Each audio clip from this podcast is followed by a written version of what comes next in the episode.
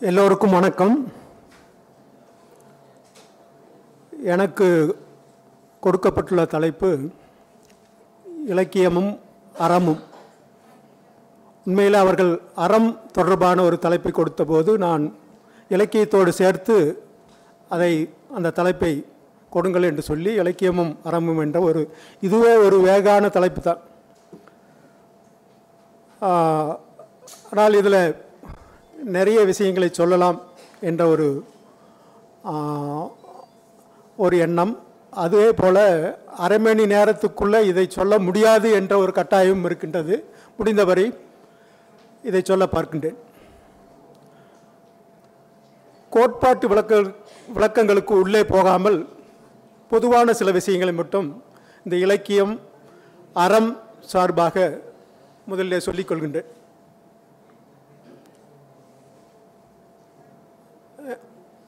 திருக்குறள் உங்களுக்கு தெரியும் அற இலக்கியம். உலக பொதுவான அறங்களை பற்றி சொன்னது. உலகத்தில் வேறு எந்த இலக்கியமும் தன்னுடைய மதத்தினுடைய தன்னுடைய தேசியத்தினுடைய அறங்களை மட்டும் பேசும் பேசியுள்ளது. ஆனால் திருக்குறள் மட்டுமே அதில் மிக வித்தியாசமாக அரசர்களுக்கு உயர்குலத்தோருக்கு மட்டுமே இலக்கியம் என்றிருந்த காலத்திலே அவர்களுக்காகவே இலக்கியம் படைக்கப்பட்ட காலத்தில் நூல்கள் படைக்கப்பட்ட காலத்தில் வள்ளுவர் மட்டும் ஒரு அது அதிசயம் போல இந்த இன்றைக்குள்ள பொதுமக்களுக்கும் அன்றைக்கு ஆண்டான் அடிமை மட்டும்தான் ஆனால் இன்றைக்கு தனி மனிதன் ஜனநாயகம் என்று சொல்லக்கூடிய இந்த காலத்திலும் கூட அவர் சொல்லக்கூடிய அந்த அறங்கள் செல்லுபடியாகின்றன. அவருடைய குரல்கள் அவர் குரல் இந்த குரலிலே அவர் சொன்னவை இன்றைக்கும் பொருந்தி வருகின்றன என்பது ஒரு ஆச்சரியமான காரணம் என்னவென்றால் இந்த திருக்குறள் என்று சொல்லக்கூடியது வெறும் அறநூலாக இல்லாமல் அந்த அறத்தை இலக்கியமாக படைத்திருக்கின்றது என்பது அதனுடைய சிறப்பு. உங்களுக்கு தெரியும் திருக்குறளில் மூன்று பால் தர்மம் அர்த்தம் காமம் என்று சொல்லக்கூடிய த- அறத்துப்பால் பொருட்பால் காமத்துப்பால் என்று சொல்லக்கூடிய இந்த திரிவர்க்கம் என்று சொல்வார்கள். அந்த காலத்திலே அந்த திரிவர்க்கத்திலே குரல் இருப்பதை வைத்துக்கொண்டு இது ரொம்ப பழைய இலக்கியம் என்பதை சொல்லிவிடலாம். ஏனென்றால் அந்த இலக்கிய வரலாற்று வழக்காற்றியல் என்று சொல்லக்கூடியது இந்த தென்னிந்தியா முழுவதும் இருந்த காலத்திலே வட இந்தியாவிலும் இருந்த காலத்திலே இந்த இலக்கியம் என்பது திரிவர்க்கமாக படைக்கப்பட்டது. நான்கு புருஷார்த்தங்கள் என்று சொல்வார்கள். அதே மாதிரி உறுதிப் பொருள் என்று தமிழில் சொல்வார்கள். இந்த உறுதிப் பொருள்களை சொல்வதுதான் காவியமோ அல்லது ஒரு நூலினுடைய முக்கியமான குறிக்கோளாக சொல்லப்பட்டது. பிற்காலத்தில் தான் இந்த நாள் வர்க்கம் என்று சொல்லக்கூடிய சதுர் வர்க்கம் என்று சொல்லக்கூடிய அந்த நான்கு உறுதிப் பொருள்களை சொல்லக்கூடியது வந்தது. அதற்கு முன்பு மூன்று உறுதிப்பொருள்களை சொல்லக்கூடிய ஒன்றுதான் இருந்தது. அந்த காலத்திலேயே திருக்குறள் பிறந்திருக்கின்றது என்பதற்கு இது ஒரு சான்று. இந்த காவியங்களில் பெருங்காவியங்கள் என்று சொல்லுவார்கள். மகாகாவியம் என்று சொல்லக்கூடியது. சமஸ்கிருதத்தில் மகாகாவியம் பஞ்சகாவியம் என்று சொல்வார் காளிதாசன் ஹர்ஷன் மாககவி பானபட்டன் போன்றவர்கள் எல்லாம் பாரதி போன்றவர்களுடைய இந்த கவிதை காவியங்களை பஞ்ச காவியங்கள் என்று சொல்வார்கள். அதே போன்று தமிழில் கூட ஐம்பெருங்காப்பியங்கள் எனவே ஐஞ்சிறுங்காப்பியங்கள் என்று சொல்லக்கூடிய பிரிவுகள் எல்லாம் இங்கே வந்திருக்கின்றன. காப்பிய பெருங்காப்பியத்தினுடைய தகுதி முக்கியமான தகுதி தண்ணீரில்லா தலைவன் என்பது முதல் தகுதியாக இருந்தாலும் இந்த நான்கு உறுதிப் பொருள்களை சொல்ல வேண்டும் என்பது காப்பியத்தினுடைய தகுதி. அந்த காலத்தில் காப்பியம்தான் இந்த காலத்தில் நாவல் என்று வைத்துக்கொள்ளலாம் இதில் எந்த ஒரு உறுதிப் பொருளை குறைவாக சொன்னாலும் அது சிறுகாப்பியம் என்று தாழ்த்தப்படும். சரி இந்த காப்பி இலக்கணம் யாரால் எங்கு செய்யப்பட்டது என்று பார்த்தால் காஞ்சிபுரத்திலே தண்டியினுடைய காவிய தரிசனத்தில் தான் இந்த காப்பிய இலக்கணம் வருகின்றது. எனவே அது சமஸ்கிருதத்தில் எழுதப்பட்டிருந்தாலும் இந்த தென்னிந்திய இலக்கிய வரலாற்றியல் சார்பானது தான் எனவே இந்த காவியத்தை பற்றி இலக்கணம் தமிழ்நாட்டில் தான் பிறந்திருக்கின்றது. காஞ்சிபுரத்தில் கல்வியில் சிறந்த காஞ்சி மாநகர் என்றெல்லாம் சொல்லக்கூடியது நகரேசு காஞ்சி என்றெல்லாம் புகழப்பட்டது. அந்த காஞ்சிபுரத்தில் இருந்த தண்டிதான். இதை சமஸ்கிருதத்திலும் எழுதுகின்றார். அவரேதான் தமிழிலும் எழுதினார் என்று ஒரு கருத்து உண்டு. அல்லது தமிழிலே அந்த காவிய தரிசனத்தை இன்னொருத்தர் அந்த தண்டி அலங்காரம் என்று எழுதினார் என்ற ஒரு கருத்து உண்டு. குறிப்பாக சொல்லப்போனால் இந்த அலங்கார சாஸ்திரம் அணி இலக்கணம் என்று சொல்லக்கூடியது. இதுவும் தென்னிந்தியாவில் தான் பிறந்திருக்கின்றது. வடந்தியாவில் இருக்கக்கூடிய இலக்கிய விமர்சனத்தை பற்றி கு- குறிப்பாக சொல்லுவார்கள். அதில் ரீதி ரோபகம் ரசம் என்று சொல்லக்கூடிய கோட்பாடுகள் எல்லாம் பிறந்திருக்கின்றன. இவை எல்லாமே இந்த அணி இலக்கணத்திலிருந்து அலங்கார சாஸ்திரத்திலிருந்து பிறந்தவை தான் இந்த அலங்கார சாஸ்திரத்தினுடைய முக்கியமான ஊற்றே காஞ்சிபுரம் அல்லது தென்னிந்தியா. எல்லா விதமான அலங்கார சாஸ்திரங்களும் தென்னாட்டில் தான் பிறந்திருக்கின்றன என்பது ஒரு முக்கியமானது. பிறகுதான் மேலே சென்றிருக்கின்றன. காஷ்மீர் போன்ற இதில் ஆனந்தவர்த்தனர் போன்றவர்கள் எல்லாம் அந்த அலங்காரத்தை அலங்கார சாஸ்திரத்தை அந்த துவனி கோட்பா கோட்பாடு அஹ், ரீதி கோட்பாடு ரூபக கோட்பாடு போன்றவற்றை எல்லாம் அங்கே ரச கோட்பாடு போன்றவற்றை எல்லாம் அங்கே பிரபலப்படுத்தியிருக்கிறார். எனவே இங்கே நம்முடைய ஐம்பெருங்காப்பிகள் என்று பார்த்தால் இந்த நாலு உறுதிப்பொருள்களை சொன்னது எது என்று பார்த்தால் சீவக சிந்தாமணி மட்டும்தான் சொல்லியிருக்கின்றது. சிலப்பதிகாரத்திலேயோ மணிமேகலையிலோ அது இந்த காவியத்தினுடைய முதல் தகுதியாகிய தண்ணீரில்லா தலைவனே கிடையாது. அதுவும் பெண்ணுக்கு முக்கியத்துவம் தந்த இரண்டு காப்பியங்கள். குண்டலகேசி வளையாபதி போன்றவை கூட பெண்ணுக்குத்தான் அந்த குண்டலகேசி என்பது பெண்ணினுடைய பெயர் வளையாபதி தான் ஆணினுடைய பெயர். இருந்தாலும் அந்த வளையாபதியில் வரக்கூடிய ஒரு பெண்ணினுடைய முக்கியத்துவம் அதிலும் இருக்கின்றது. சி ஐஞ்சிறுங்காப்பியங்கள் என்று சொல்லக்கூடியதில் சி சூளாமணி என்று சொல்லக்கூடிய ஒரு பெருங்காப்பிய தகுதி படைத்தது. அதை எதற்கு அதிலே வைத்தார்கள் என்று தெரியவில்லை. இந்த பிரிவினை என்று சொல்லக்கூடியது பிற்காலத்தில் உருவானது. சரி இந்த இடை சங்கம் மருவிய காலம் என்று சொல்லக்கூடிய ஒரு காலத்தில் இந்த அற இலக்கியங்கள் என்று தோன்றியிருக்கின்றன. பதினெண் கீழ்கணக்கு நூல்கள். அதில் சில அகம் சார்ந்த நூல்களை தவிர மீதி உள்ளவை எல்லாமே அறத்தை தர்மத்தை பற்றி சொல்லக்கூடியதாகத்தான் இருக்கின்றன. இதில் இன்னொரு சிக்கலை சொல்லுவார்கள். சமஸ்கிருதத்தில் சொல்லக்கூடிய தர்மம் என்பது வேறு தமிழிலே குறிப்பாக வள்ளுவர் சொல்லக்கூடிய இந்த அறம் என்று சொல்லக்கூடியது வேறு என்று சொல்லி அது தனி விவாதங்கள். அதற்குள்ளே நாம் செல்ல வேண்டாம். பொது காமன் சென்ஸ்னு சொல்லுவாங்க. அந்த பொது புத்தியிலே நமக்கு தர்மம் சட்டம் நீதி அல்லது மனச்சாட்சி உள்ளுணர்வு இது எல்லாமே இந்த அறத்தோடு சார்பு சார்புடையாகத்தான் இருக்கும். இதில் பெரும்பாலான இலக்கிய நூல்கள் என்று சொல்லக்கூடியவை சமய அறத்தைத்தான் போதித்தன. இப்போ திருக்குறள் இருக்கிற கல்வி அதிகாரத்தையும் நாலடியாரில் இருக்கிற கல்வி அதிகாரத்தையும் படித்து பார்த்தா உங்களுக்கு தெரியும். அல்லது ஒரு சைவ நீதி நீதிநெறி விளக்கத்தில் இருக்கிற ஒரு கல்வி அதிகாரத்தை படித்தால் தெரியும். அதிலே கல்வி என்றால் சைவ சைவத்தை பற்றி சிவனை பற்றி படிக்கக்கூடியது தான் கல்வி என்று இருக்கும் சமணத்தை பற்றி ப படிக்கக்கூடியது தான் கல்வி என்று இருக்கும் ஆனால் வள்ளுவனுடைய கல்வி என்று சொல்லக்கூடிய அதிகாரத்தில் அந்த கல்வியை படித்தால் கல்வியை பற்றி படித்தால் அது பொது கல்வி என்று சொல்வதை பார்க்கலாம். இதில் இதிலிருந்தே அதனுடைய இந்த சமயம் சாராத தன்மை என்று சொல்லக்கூடியதை.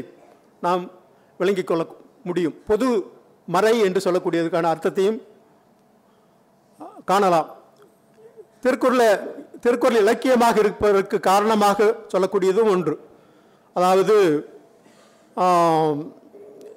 இதை செய் இதை செய்யாதே என்று சொல்லக்கூடிய நூல்கள் தான் சட்டங்களை சொல்லக்கூடியவை தான் நீதி இலக்கியங்கள் என்று சொல்கின்றோம்.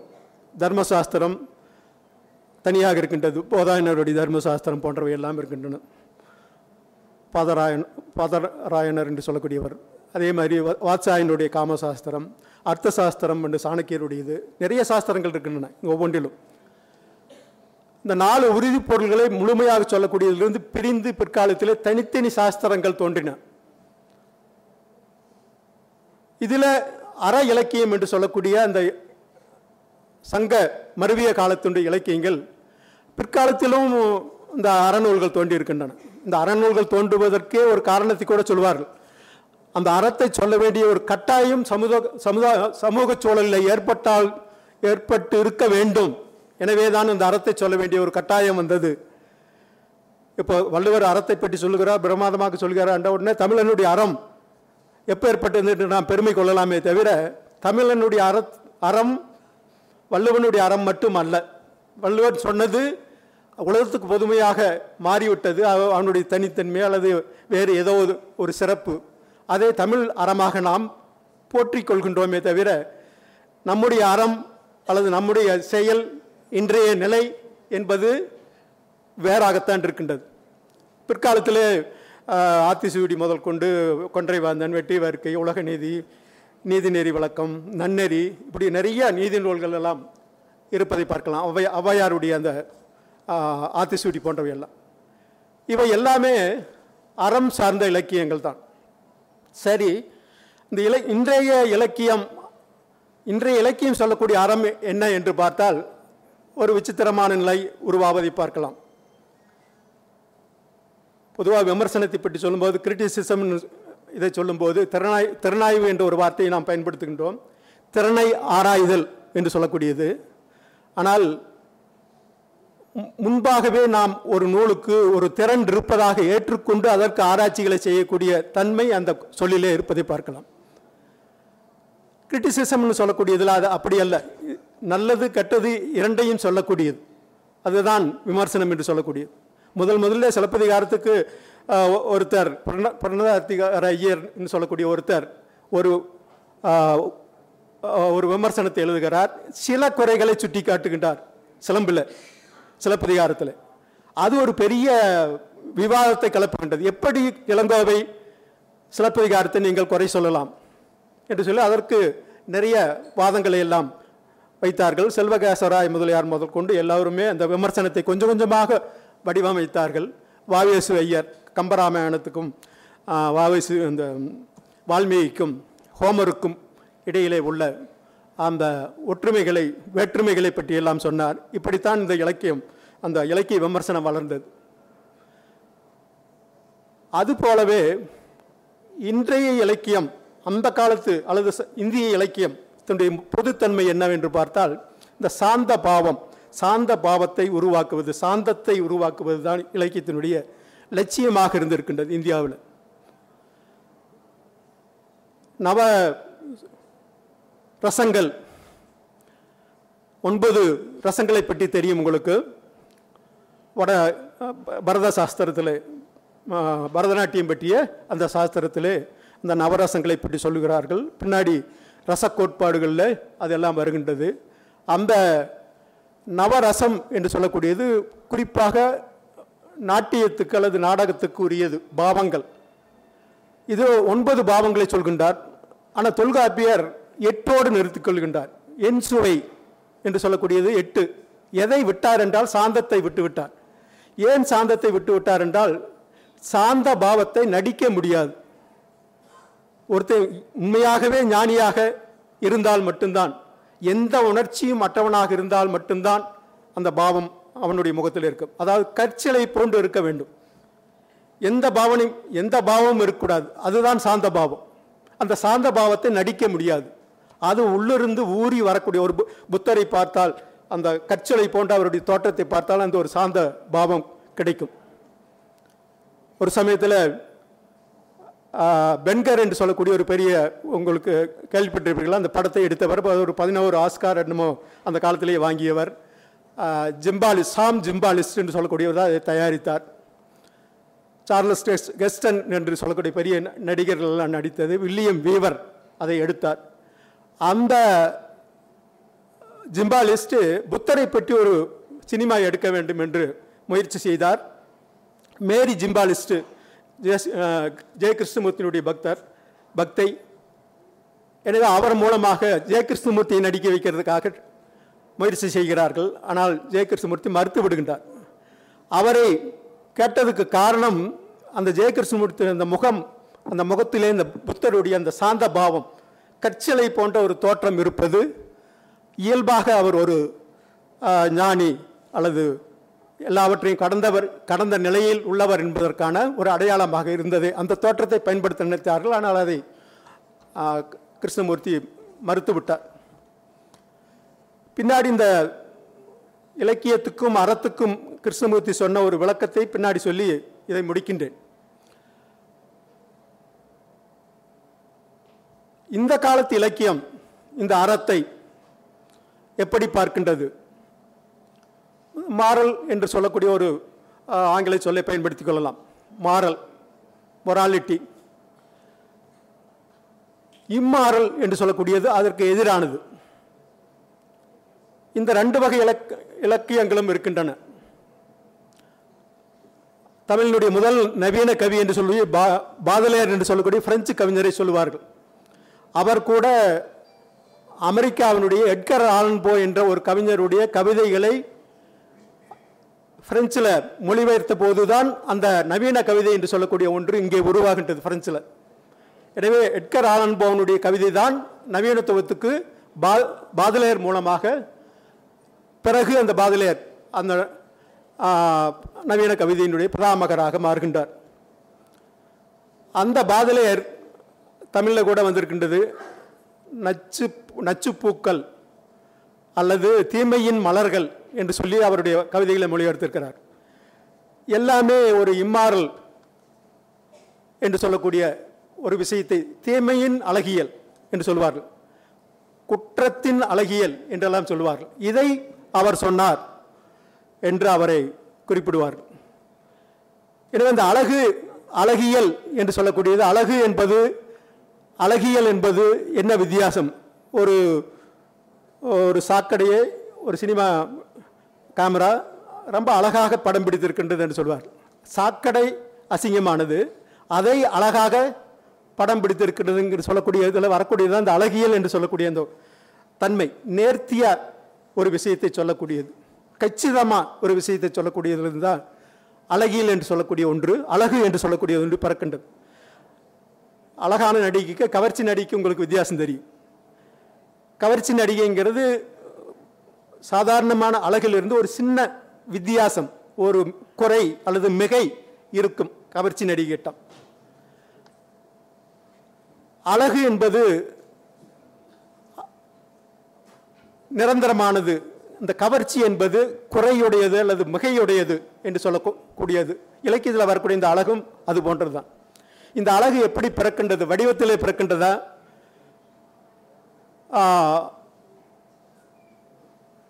உள்ளடக்கத்திலே பிறக்கின்றதா என்றெல்லாம் நிறைய கேள்விகள் உண்டு. இதில் அந்த கடைசி பகுதிக்கு வந்து கொண்டு ஜெய கிருஷ்ணமூர்த்தி இந்த ஈஸ்தட்டிக் என்று சொல்லக்கூடிய அழகியல் சென்ஸ் எஸ்தெட்டிக் சென்ஸ் என்று சொல்லக்கூடியது ஹைலி மாரல் சென்ஸில் இருந்தான் தோன்றும் என்று ஒரு வார்த்தை சொல்லியிருக்கிறார் ஒரு பேச்சில். அது புத்தகத்திலே புத்தகமான போது கூட அந்த வார்த்தை வரவில்லை. ஈஸ்தட்டிக் சென்ஸ் அழகியல் உணர்வு என்று சொல்லக்கூடியது இலக்கியம் சொல்லக்கூடிய இந்த அழகியல் உணர்வு அல்லது எது சொல்லக்கூடிய அழகியல் உணர்வோ ஒரு தர்மார்த்தமான உணர்வில் வழியாக மட்டும்தான் உண்மையாக பிறக்க முடியும் என்று சொல்கின்றார். எனவே இலக்கியம் இந்த தர்மத்தை எப்படி சொல்கின்றது? நம்முடைய இலக்கியம் அகம் புறம் என்று சொல்லி காதலையும் விரத்தையும் சொல்கின்றது. அதே தான் இன்னைக்கு இருக்கிற பாப்புலர் அல்லது ரொம்ப வெகுஜன இலக்கியங்கள் செக்ஸ் அண்ட் வயலன்ஸ் என்று சொல்லி அதைவே மாற்றியும் கூட சொல்லுகின்றது. இந்த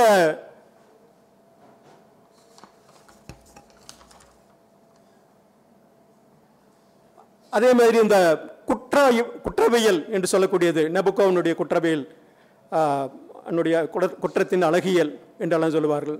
எட்கர் ஆலன் போ கூட பயத்தையும் அதே மாதிரி குற்ற உணர்ச்சியையும் பற்றி தான் தன்னுடைய இலக்கியத்தில் படித்தார். துப்பறி நாவல்கள் மற்றவை எல்லாம் கூட அந்த குற்றத்தை பற்றி தான் சொல்கின்றன. ரெண்டுக்குமே வித்தியாசம் இது எப்படி எட்கர் ஆலன்போ எப்படி இலக்கியமாகின்றது இது எப்படி வெறும் அந்த ஜனரஞ்சக அல்லது பொழுதுபோக்கு இலக்கியமாக மாறுகின்றது என்பது டால்ஸ்டாயினுடைய குற்றமும் தண்டனையும் படித்தால் தெரியும். அதிலே ஒருத்தன் கொலை செய்கிறான் குற்றவியல் நாவல்களில் ஒருத்தன் கொலை செய்கிறான் கடைசி வரைக்கும் அந்த மர்மம் இருந்து கொண்டே இருக்கும். கடைசியில் அந்த மர்மம் விடுவிக்கும் விடுவிக்கப்படும். வாசகன் திருப்தி அடைவான். அதோடு அதனுடைய இதை முடிந்துவிடும். ஆனால் குற்றம் தண்டனையும்ல கொலை செஞ்ச உடனே யார் செஞ்சான்னு தெரிஞ்சிடும் அதற்கு அப்புறம் உள்ள பிரச்சனைகள் மட்டும்தான் அதிலே பேசப்படுகிறது. கடைசியில் போக போக அந்த மர்மம் கூடி மர்மத்திலே முடிகின்றது. குற்றத்தினுடைய தீர்வு முதல்ல சொல்லி பிறகு டாஸ்டாவிஸ்கி சொல்லுகின்றார். இப்படி இலக்கியம் தீர்வை சொல்வது அல்ல டிஸ்கிரிப்டிவ் ஆனது விளக்கி சொல்வது. ஒரு பிரச்சனையை விளக்கி சொல்வது விளக்கி முன்னாடி வைப்பது வாசகன் அதிலிருந்து தீர்வுகளை எடுத்துக்கொள்ளலாம். வாசகனுடைய பார்வை முக்கியத்துவம். என்றெல்லாம் இந்த இலக்கியம் இந்த இதில் சொல்கின்றது. இந்த அளவில் இந்த இலக்கியமும் அறமும் அற இலக்கியம் அல்லது இலக்கியத்தினுடைய அழகியல் இலக்கியத்தினுடைய அறம் என்ற இந்த பேச்சை நான் முடித்துக் கொள்கின்றேன். எனக்கு இந்த வாய்ப்பை அளித்ததற்காக இந்த அரங்கிற்கு நன்றியை தெரிவித்துக் கொள்கின்றேன். வணக்கம் ஐயா. அறம் சார்ந்த மனிதனாக ஒருவனை வார்த்தெடுப்பது இலக்கியங்களின் பணியா தனி மனிதனுடைய பணியா அல்லது சமூகம் சார்ந்த பணியா இதில் எது பெருமளவு பங்கு வகிக்கிறது? எது ஒரு மனிதனை அறம் நோக்கி முழுமையானவனாக அழைத்துச் செல்லும்? கடு கடுமையான கொடுமையான கேள்விதான். அதாவது திருக்குறள் எவ்வளவோ அறத்தை சொல்லி இருக்கின்றது எத்தனையோ பேர் படித்து படிக்கிறோம் மனப்பாடம் பண்ணுறோம் அதை ஒப்பிக்கிறோம். அதை பற்றி வியாக்கியானங்கள் செய்கிறோம். ஆனால் இது வரைக்கும் நாடு திருந்தின மாதிரி தெரியல. மனிதன் திருந்தின மாதிரி தெரியல. அப்போது இலக்கியம் மனிதனை திருத்துமான்னா அது ஒரு சிக்கலான கேள்வி. நிறைய இலக்கியங்கள் திருத்தி இருக்கின்றன. இப்போ சார்ல அந்த டிக்கன்சனுடைய ஒரு நாவல் அந்த லான்னு சொல்லக்கூடிய சட்டம் சட்டத்தை ப்ளீக் ஹவுஸ்னு சொல்லக்கூடிய ஒரு நாவல் அங்கே இருக்கிற இங்கிலாந்தில் இருந்த அந்த சட்ட அமைப்பையே மாற்றி அமைத்தது என்று சொல்லுவார் அதுமாரி டாம் அங்கிள் டாம் அது அமெரிக்க கருப்பர்களுடைய பிரச்சனையை நிறைய மாற்றத்தை கொண்டு வந்து சொல்லுவார் இப்படி இலக்கிய மாற்றத்தை கொண்டு வரும் என்ன படிச்சுட்டு இந்த குடிகாரன் திருந்தினான்ட்டு எல்லாம் நிறைய சிவசங்கி முதல் கொண்டு எல்லாரும் சொல்லுவார் என்ன படிச்சுட்டு தன்னுடைய வாழ்க்கையில் தற்கொலை முயற்சியை கைவிட்டான் என்றெல்லாம் நிறைய இதுகளை சொல்கிறோம் இப்போ ரமணர் இருக்கிறார். ரமணர் பெரிய புராணத்தை படித்து சமாதி நிலைக்கு போயிடுவார். பெரிய புராணத்தை படித்த போது அவருக்கு சமாதி நிலை கைகூடும் நாம் பெரிய புராணத்தை படித்தா கொட்டாவி தான் வரும். எனவே இது அவனுடைய சொந்த தனி மனிதன் அல்லது தனி மனித முயற்சியா? அல்லது அந்த தனி மனித முயற்சிக்கு சமுதாயம் எந்த அளவுக்கு இலக்கியம் எந்த அளவுக்கு அந்த ஷார்ப்னஸ்ன்னு சொல்லக்கூடிய அந்த நுண்ணுணர்வை கொடுக்கின்றது என்பதுதான் இதில் முக்கியமான கேள்வி. எனவே இது சமுதாயத்திலும் நிறைய மாறுதல்கள் முன்னேற்பாடுகள் வர வேண்டும். தனி மனிதனும் அதற்கு தகுந்தவனாக மாற வேண்டும். பகு அவ ஒவ்வொருத்தனும் தன்னை உணர வேண்டும் என்ற அந்த அடிப்படையாக இருக்கக்கூடிய இந்த தனி மனிதவாதம் இதுக்குள்ளே வந்துவிடும். தவிர்க்க முடியாமல் வந்துவிடும். அறமும் இலக்கியம் பற்றி இப்போ பேசிகிட்டே வர்றீங்க. ஒவ்வொரு இலக்கியத்தில் இருக்கிற அறத்தை படிக்கும்போது ஒரு மனிதன் திருந்துவானா? இல்லை அந்த அறத்தை வச்சு மேலே வருமா? டெவலப் ஆகுமா? அப்படி பார்த்தா ஒவ்வொருத்தரும் படித்து இப்போ கல்வி சொல்லி கொடுக்குற ஆசிரியர்கள் வந்து படிச்சுட்டு வராங்க. அப்போ அறத்தை பற்றி பேசுகிறாங்க அது வந்து அறம் வந்து வெளியில் வந்து எங்கே வெளிப்படுது? யாரோ ஒரு சிலர்னால தானே வெளிப்படுது. ஒரு நாலு பேர் தான் அது அந்த புக்கு படித்து தான் அதை டெவலப் பண்ணிக்கிறாங்களா? இல்லை இப்போ வந்து அந்த இலக்கியம் வந்து எந்த புக்கை வெளியிட்டு இங்கே இருக்கிற இளைஞர்களோ இல்லை ஒரு ஸ்டேஜ் இப்போ இருபத்தஞ்சி முப்பது வயசில் படித்தோம்னா நாளைக்கே வந்து அறத்தை பற்றி படிச்சுட்டு அறம் செய்வோம் அப்படின்னு எந்த இளைஞன் இருக்குது இப்போ? அப்படின்ட்டு ஒரு குரல் இருக்கும். அறத்து ஆறு அறத்தினுடைய வழி இதுதான் என்று தீர்மானிக்க முடியாது. சொல்ல வேண்டாம் என்று சொல்லிவிட்டு ஒரு ஓமையை சொல்கின்றார். அந்த பல்லக்கில் ஏறி அமர்ந்திருக்கக்கூடியவன் அந்த பல்லக்கை சுமந்து செல்லக்கூடியவன். இந்த ரெண்டு பேர் இருக்கிறாங்க. இதை பரிமேலழகர் அழகாக வைதீக நெறியில் அல்லது சனாதன நெறியில் அதற்கு விள- விளக்கம் சொல்லிவிடு அவன் ஊழ்வினை ஊழ்வினை உறுத்து வந்து ஊட்டும்னு சிலப்பதிகாரர் சொன்ன மாதிரி அவனுடைய முன்ஜன்ம ப இதில் அவன் இவன் மேலே உட்காந்து இருந்திருப்பான் அவன் கீழே இருந்திருப்பான் இப்போ இது மாறி இருக்கு. அல்லது அவன் நல்லது செஞ்சிருக்கிறா போன ஜென்மத்தில் இவன் இந்த கெட்டதை செஞ்சுருக்கிறா இப்போ இப்படி இருக்கிறா இப்படியெல்லாம் நாம் வேறு வேறு விளக்கங்களை சொல்லலாம். இது சரியல்ல. என்பது போல தான் வள்ளுவர் சொல்றார் என்று நான் நினைக்கின்றேன். அறத்து ஆறு இதுதான் என்றெல்லாம் சொல்ல வேண்டாம் என்றுதான் அவர் சொல்கின்றார். எனவே இந்த அறத்தை சில இடங்களில் அறத்தை ரொம்ப கடுமையாக வலியுறுத்தி சொல்றார். மனசு மனசுக்குள் மாசிலநாதல் அனைத்து அரண் என்று சொல்லுவார். அதே சமயத்தில் இந்த மாதிரியும் சொல்றார். இதுதான் அரண்ட்டெல்லாம் நீங்கள் இது பண்ண வேண்டாம் என்று சொல்லுவார். எனவே இந்த அறம் என்று சொல்லக்கூடியது இலக்கியம் சொல்லக்கூடிய அறம் இப்போ எப்படி பேங்க்கில் கொள்ளையடிக்கிறதுன்ட்டு ஒரு அழகான படம் வருது. நிறைய பேர் பேங்க்லேயும் கொள்ளையடிக்கிறாங்க. ஆனால் அந்த படத்தை சிறப்பாக சொல்லுகிறார்கள் ரொம்ப அழகாக எடுத்திருக்கிறான்னு சொல்கிறோம் எனவே இங்கே அந்த கொள்ளையடிக்கிற போது நடக்கக்கூடிய அந்த மனித உணர்வுகள் தான் முக்கியமே தவிர அந்த செயல் முக்கியமல்ல அந்த உணர்வுகள் இருந்து இப்போ ஒரு விக்டோரியன் போர்னோகிராஃபின்ட்டாலும் சொல்லுவாங்க. விக்டோரிய அற நூல்களுக்கு நாவல்களுக்கு எதிராக க்ளோரின் போர்னோகிராஃபி என்றெல்லாம் பொலிட்டிக்கல் போர்னோகிராஃபி எல்லாம் இருக்கும். பொலிட்டிக்கல் போர்னோகிராஃபின்ட்டே இருக்குது இதில் படிச்சீங்கன்னா அந்த விக்டோரியன் போர்னோகிராஃபி உடல் என்பது என்ன? மனிதன் இந்த உடலை இந்த உறவை எப்படி வைத்திருக்கின்றான்?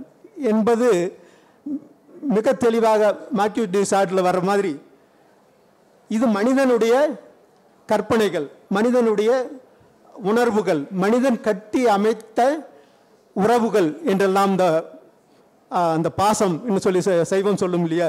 பதி பசு பாசம் இந்த பாசங்கள் என்பதை ஒரு போர்னோகிராஃபி புத்தகத்தை படித்தாலும் கூட நமக்கு தெளிவாக தெரிகின்றது. நான் இந்த குறிப்பாக சொல்லப்போனால் இந்த மேன் வித் த மெய்டன்ட்டு ஒரு நான் போர்னோகிராஃபி புத்தகம். அதை படிச்சுட்டு அதைத்தான் சு ஜான் பவுல்ஸ் ஒரு கலெக்டர் என்று சொல்லக்கூடிய மிக பிரசித்தமான ஒரு நாவலாக எழுதியிருக்கிறார். அந்த கலெக்டரை காப்பி அடித்து சுஜாதா ரெண்டு நாவல்களையும் ரெண்டு சினிமாக்கள் இது வந்திருக்கு. ஒரு அவருடைய முதல் தனிமை கொண்டு சொல்லக்கூடிய ஒரு குறு குறுநாவல் கூட அந்த கதையை அடிப்படையாக கொண்டது தான் இப்படி இந்த அறம் நமக்கு நம்முடைய மனம் நம்முடைய உணர்வுகள் கூர்மையாக இருந்தால் நமக்கு அதற்கு ஏற்ப தகுதியை படைத்து கொண்டால் எதிலிருந்தும் அந்த அறத்தை பெறலாம். பெரிய புராணத்தில் இருந்து சமாதி நிலை வரலாம்.